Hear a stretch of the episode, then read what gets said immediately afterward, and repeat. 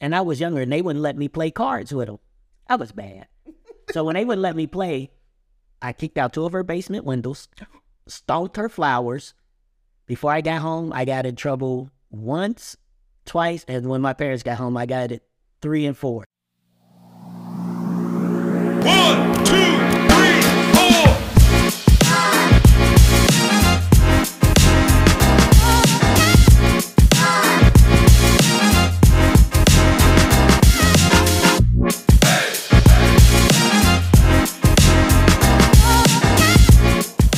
tuning in to the next Conversations with Brett. I really appreciate your support. If you can like and subscribe, that way you'll never miss an episode. Because you definitely don't want to miss this episode with Miss Kyna Jackson. What's up, Kyna?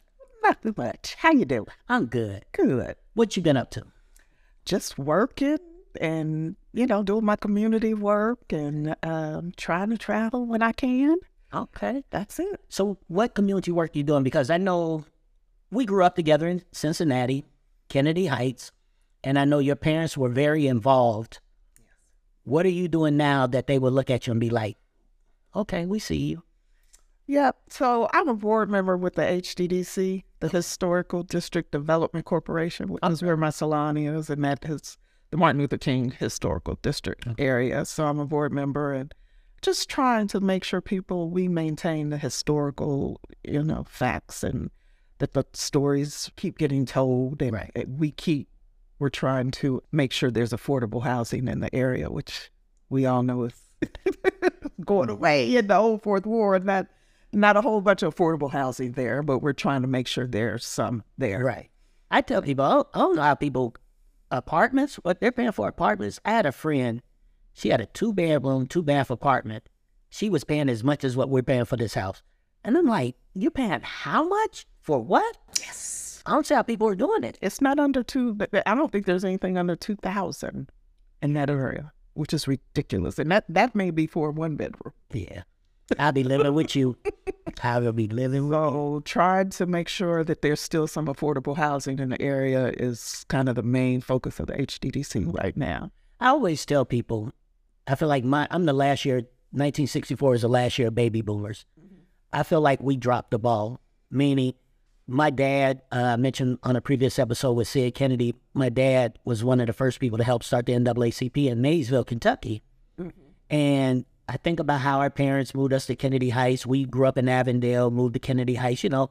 So we were doing pretty good. But then I think my generation, we dropped the ball. We didn't keep some of the stories alive and we didn't keep some of the messages alive. And I think it really hurt those generations behind us. What's your take on that? I feel the same way. And I'm right after the baby boomers. I'm 66. So that's, Okay. uh, what am I, generation G? G? Oh, I don't even know. Yeah. But we're the latchkey kids. Okay, the last. We're the latchkey kids. And I feel the same way. We were just kind of more into ourselves. Yeah. You know, I grew up obviously with a mom who was community based and, and, you know, licking envelopes, sending out information at the Kennedy Heights Community Center Oh, yes. up there on Kennedy Avenue. And we did all of that. My mom was constantly involved. But, you know, on the other hand, you know, I didn't really get into more community based work until I didn't have my community anymore. And I was missing that. And then I didn't. I moved here. Like, do y'all do as a community? Are there some block parties? what do you do? Right. We had block parties. We, you know, all of that we had growing up. Daniel Drake Park. yeah. My dad was playing in the bands at the at the park, and you know we had all of that. And it's like, we don't have any of this. How do you make this happen? Well, and it, it And it has to be intentional. oh, definitely. It has to be intentional. I think about Artistic Apparel bookstore in Swifton, black owned bookstore. Mhm. When everybody was oh Juneteenth, we had Juneteenth in Daniel Drake Park for years before it became anything. And so we always talk when I talk to people, and I'm quite sure like you, when you talk about community, you think about Kennedy Heights. And shout out to Wendy Ellis. If you hadn't seen her documentary, America's Truth, Cincinnati, I would highly recommend watching that. I'll put a link in this episode. But when you think about Kennedy Heights from Kinsale, uh, the guys may have played sports, the sisters cheered, the dads coached, the moms were I was moms. looking at Oh, were you? I was a little cadet. Okay. so, yeah. So We were the little marching drill team. Oh yeah, the drill team, yes. And you think about um, the Glamour Girls, the girls softball team. That's right. And Glamour Girls was the salon that sponsored them. Yes. Uh, Redwood that would always provide the drinks and stuff after. So when you think of that sense of community, it baffles me. My wife always tell me, she said, you must be the mayor of the street because anywhere I move, I make sure I know all my neighbors because that's how we grew up, right? I Knew everybody on the street. Everybody, everybody, and and and you couldn't get into tr- in trouble around the corner because somebody else's parents was disciplining you. Oh, I remember walking down the street. It was a beautiful day. It was like a what they call an Indian summer, and um, which is a warm day in the winter. and I was outside without my coat on, mm-hmm. and Mrs. Jackson at the bottom of the street okay. was getting off the bus, walking down the street, and she said, "Kyna, go in the house and put your coat on." And she stood there until I went in the house, and she saw me come back out Right. with the coat on. Oh, yeah. And then she proceeded to walk off. now, what would have happened if you told her, like these kids today, who you talking to? Oh my goodness, no. I, I wouldn't even imagine. I couldn't imagine doing anything. We like, like doing yeah, an interview yeah. right now. No, no. I would have gotten in trouble from her, then my mother, then my dad, and everybody else. It would have been just an ongoing thing. No, we did not disrespect other people's parents, our own parents, let alone somebody else's. I remember once um, there was a family lived up the street from us. We, you know, we grew up on the corner of Red Bank and Standish, and I was younger, and they wouldn't let me play cards with them. I was bad. so when they wouldn't let me play, I kicked out two of her basement windows, stomped her flowers. Before I got home, I got in trouble once, twice, and when my parents got home, I got it three and four. Yep. four times. Now, and, and I hate to say that we kind of lost some things, that sense of community, but there was a generation where it was, don't talk to my kid, don't tell my kid nothing. Mm-hmm. And now you got a generation that has had a generation, can't nobody tell them nothing. The police can't tell them nothing, the teachers can't tell them nothing, the uh, elders couldn't tell them nothing. And it's so sad because we were really raised to hold reverence and respect for our elders. And now Absolutely. they will run over you, an elder, and think nothing of it. and and it's just unheard of and and the way we grew up it was so unheard of and that but that also made us feel safe Oh, definitely. like i could walk from lumford up to my mother's office which was on kennedy and montgomery Right. by myself at the age of what eight or nine years old Mm-hmm. with no fear because i'm passing at least 10 or 10, 10 to 12 homes of people i know if Right. anything if a dog chased me i'll go to so and so's door Yeah. Mm-hmm. or you know anything and i felt safe all the way because we did have that sense of community you know that's what allowed you to be a little bit more free to walk down to redwood Oh, you know, to walk. I mean, we used to ride bikes all over the place when Sean and Patrice moved down on Edge Edgeview Right. because they originally lived on uh, Lumford on the Oh. corner. And then they moved down to Edgeview. I just ride my bike down to Edgeview. It was no big deal. And nowadays, kids can't do that. They can't even play outside their own front door. And I think about like how when they first built the pool at Kennedy, Yes. we stayed at Kennedy from the time the pool opened until dark. And you walked home and there was no issues, there was no problem. And I think, and, and I keep going back to that sense of community. We have lost the sense of community. Because if anybody moved into the neighborhood, it wasn't like you see on TV, you take them a pie, but you knew who your neighbors were. You helped them out. Uh, I mentioned maybe in a previous episode, I was talking to somebody, I was talking to two young ladies there, millennials, and I talked about rent parties. And they like, what's a rent party? I said, if you couldn't pay your rent, the community threw a cookout, get together. They brought you food, they brought money, and they helped you pay your rent. We don't even want to give nobody a, a bottle of water or anything now. Right, right. And it's it is sad. It is sad. And and when you mentioned the pool, I remember we had lessons in the morning, mm-hmm. And then we had free swim. Yep. We had competition, swim competition, mm, That's right. the football court, the base. I mean, the football playing field, the baseball diamond, all of that right there, and all the people that came out of it. Mm-hmm. Barry Larkin, you know, mm-hmm. you just think Mark Brooks. Brooks. Yes, just and, and all of us just grew up in this wonderful place.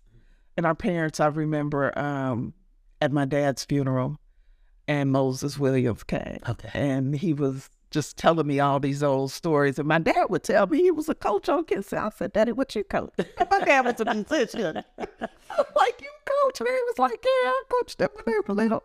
Because they, all the fathers just got together and created these teams. And then we had our pool. We had, I mean, you think about just like the great exercise, the great and healthy competition you know, healthy competition and everybody nurturing each other. We all, and our teachers, our doctors, our dentists, all lived in the same community.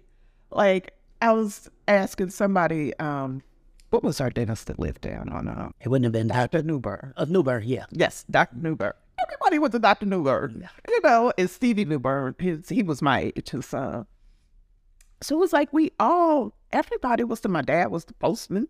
You know, well, everybody worked for the post. it's My really mom worked there, Mr. Fine. Davis worked there, Mr. Williams worked there. yeah. So it was, you know, we just, it, it was good knowing who you were surrounded with. And it, it was so, and speaking of Juneteenth, I'm going back a little bit. Speaking of Juneteenth, mm-hmm. my dad is from Texas. Oh, is it? So my parents met at Tennessee State and then they moved to Dallas. And that's where my mom learned about the Juneteenth. Oh, wow. When my mom came to Cincinnati, she started Juneteenth at Daniel Drake Bar. Really? I never knew who did it because with us living on Red Bank, you know, that was a couple of right. blocks down the street. Right. So you know that there. we would have the the big celebration with Daniel Drake, and they brought in the band. My dad, Yeah. they would do the big band and and do all the music, and they'd have on the dashiki. Yes. Yes. So my mom was like, "Oh, we're doing Juneteenth, That's awesome. Daniel Drake Park," and then we would have the block parties at the bottom of the street Oh, yeah. because we were, you know, Schroeder was at the bottom of the street, and then we had the park, Kennedy Park, right next to. Yes. I thought that was my park. Everybody doesn't have a park at the end of their street. Right. and that is a oh, huge part. Huge part. So we had the swings, we had the cookouts. I mean, we did block parties every year. I don't know if you know, but because where we're from, you have Kennedy Heights, Silverton, Pleasant Ridge, three communities that are pretty close. We used to have football games, uh, Kennedy Heights versus Silverton, Kennedy Heights versus Pleasant Ridge, just pickup football games outside of Kinsale and everything. And then uh, when we used to all go skating, Yes. uh, everybody had their little community shirts, Yes. and it wasn't. It was fun rivalry. It wasn't like territorial, but it was Right. all fun because we all grew up together. right, right. And we so miss that in today's society. I do. We too. I, I wonder how do you get it back? Well, I think it, it starts with conversations like this. Mm-hmm. Uh, the way you raise your son, the way we raise our kids to be community minded. But when you said something, it took me back to a question I love asking people. And I probably already know your answer, but I'm going to ask you anyway. Did integration help us or hurt us? Ooh. Oof. Goodness gracious. It's kind of hard to say, especially coming from Kennedy Heights, because, you know, a lot of like the Cunninghams, Dickersons, my mom, the Jacksons, they integrated Kennedy Heights was a majority white neighborhood. Oh, yeah. So they were the first black families to start moving in, mm. And it didn't harm us. We grew up in a very Kennedy Heights Elementary was integrated at that time. You look at our class pictures. I mean, they were we were in integrated schools. So I had never lived in a segregated neighbor, neighborhood. Now, when I hear my dad speak of it, Right. because that's a different generation where he grew up in completely segregated neighborhoods. And he said desegregation harmed a lot of black businesses. And uh, because where they were, you know, blacks only went to black businesses because they had to, right? Um, those businesses kind of lost, you know, most of their um, income because of segregation, desegregation. But um, so I think generationally it may change. The impact changes. Right. So And and I, and I like that perspective because in my mindset, being a last year baby boomers, um, I didn't realize that I dealt with some segregation when we used to go visit my grandmother in Kentucky. I just thought we always went to the side window because that's where we went. We always sat in the balcony, but it wasn't until later I was talking to my sister Kim, and she was like, "We couldn't go in the front door. We couldn't go to the front of the ice cream place. You had to go to the side."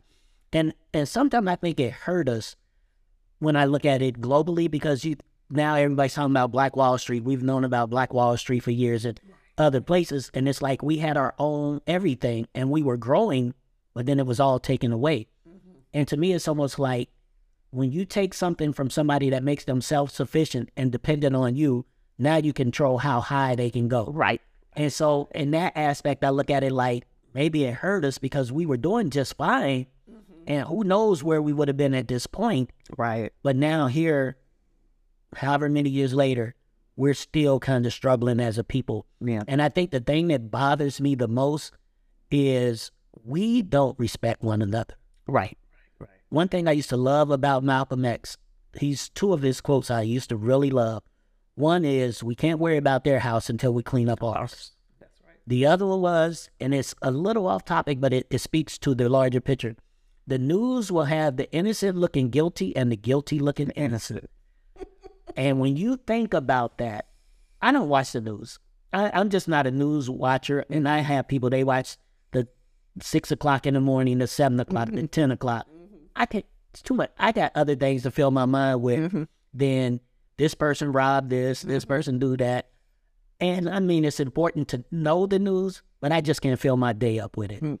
I was looking for one story this past week here here in Atlanta. I was looking for one particular story on WSB, and I was rolling down, and I was in the shop when I was looking. I said, at first of all, I never found the story I was Right. looking for. I said, this is depressing. It is. One tragic story after another. I was like, oh my gosh. Like close my iPad. It's too much. It's too much. And it is. And it's it's like they have to put something feel good in there. Cause not everything going on in the world is tragic. Right. But we're getting tragedy constantly. I mean, just constantly. So it, it affects the mind. It affects how we carry ourselves in the world. I know it affects me. I'm, I'm like, well, it's getting dark outside. I'm going home. I never used to be like. Never. We'd be outside playing 10, 11 o'clock, running around the neighborhood. Exactly. We were allowed to stay outside. Now, the one thing when the lights came on, street lights came on, we had to be on Lumford. Yeah, you had to be outside the house. Right. We had to be out, but we didn't have to be inside the house. We just had to be on Lumford. And usually we were all sitting on Mrs. Cunningham's porch. Yeah. so, but I mean, it was, but we could stay out there safely. And now it's like, I don't even want to be outside at night. And it's, it's, you know, that's taken away from our quality of life. Oh, it really has. And it's, it, we have to change it. We have to find that sense of community that we grew up in. And even like when I told you I was just in Cincinnati and being in that old community, I just got so comfortable. I, I, it was like a sense of comfort Right. being at Kennedy Heights. I was like, now, first of all, I'm in Mrs. Patterson's house Right. that her daughter now lives in, who is renovated and is beautiful. And I'm like, wow. And I remember being at the Cunninghams, Mrs. Cunningham's, maybe about 10 years ago. Uh-huh. And I was sitting there in her living room and I looked across the street and our home was for sale. Did you think about it? I sure did. I sure did. And I went online, I looked it up, I went and looked on the sign, looked it up online on my phone, got to see the inside, you know, the my phone. And I was like, wow, I would love to have that house. I could, oh my gosh, I could easily move back to that community. Easily, easily. It's not the same, It's not, but it's it, it could be. It really could be. It, but it. I think the people made it what it was, and the people aren't there anymore. You know, as Mrs. Cunningham would say, she said, um, she said she talks to everybody that used to live there, and, and she was like, "Yeah, I just feel everybody's spirits are still here, like we never left, but we're gone, and there's no. I don't even know if they have a community council anymore. Um, I think they do. I think Rhonda McQuarrie may be a little bit involved. I think I've seen her post some things. Okay. But even when you think about that, excuse me, remember teen council? They had teen council that we can do, and you think about that was grooming us for future leadership Yes. in the community. Absolutely. Absolutely. I mean, Absolutely. kids nowadays know what a teen council is. Do you remember the Yes program, the summer youth program that um, came out of the commi- Kennedy Heights Community Council? Yeah. And got jobs. Most people worked at Kings Island or, you know, had the summer jobs. It was a program to get us working, to get money in our pockets and, you know, and get a work ethic. Right. you know, I think you had to be 15. Four, I think Four- 14. Yeah, you would be 14. Yeah. And I mean, they it was intentional to teach us work ethic, to teach us, you know, how to save money and to be involved, like just being involved in politics. The, the Kennedy House Com- Community Council was used to. We didn't have emails and all of that. We used to lick those stamps. I'm like, I was probably seven years old doing that stuff. I'd have been child. We might have been breaking child like laws. Say somebody will use it back. right, like your envelopes and everything went out through the mail. And that's how they got information out on anything, whether it be infrastructure or um, mostly it was making sure that there were leaders Right. that they were getting leaders involved in the in the city. So it was just everybody was involved.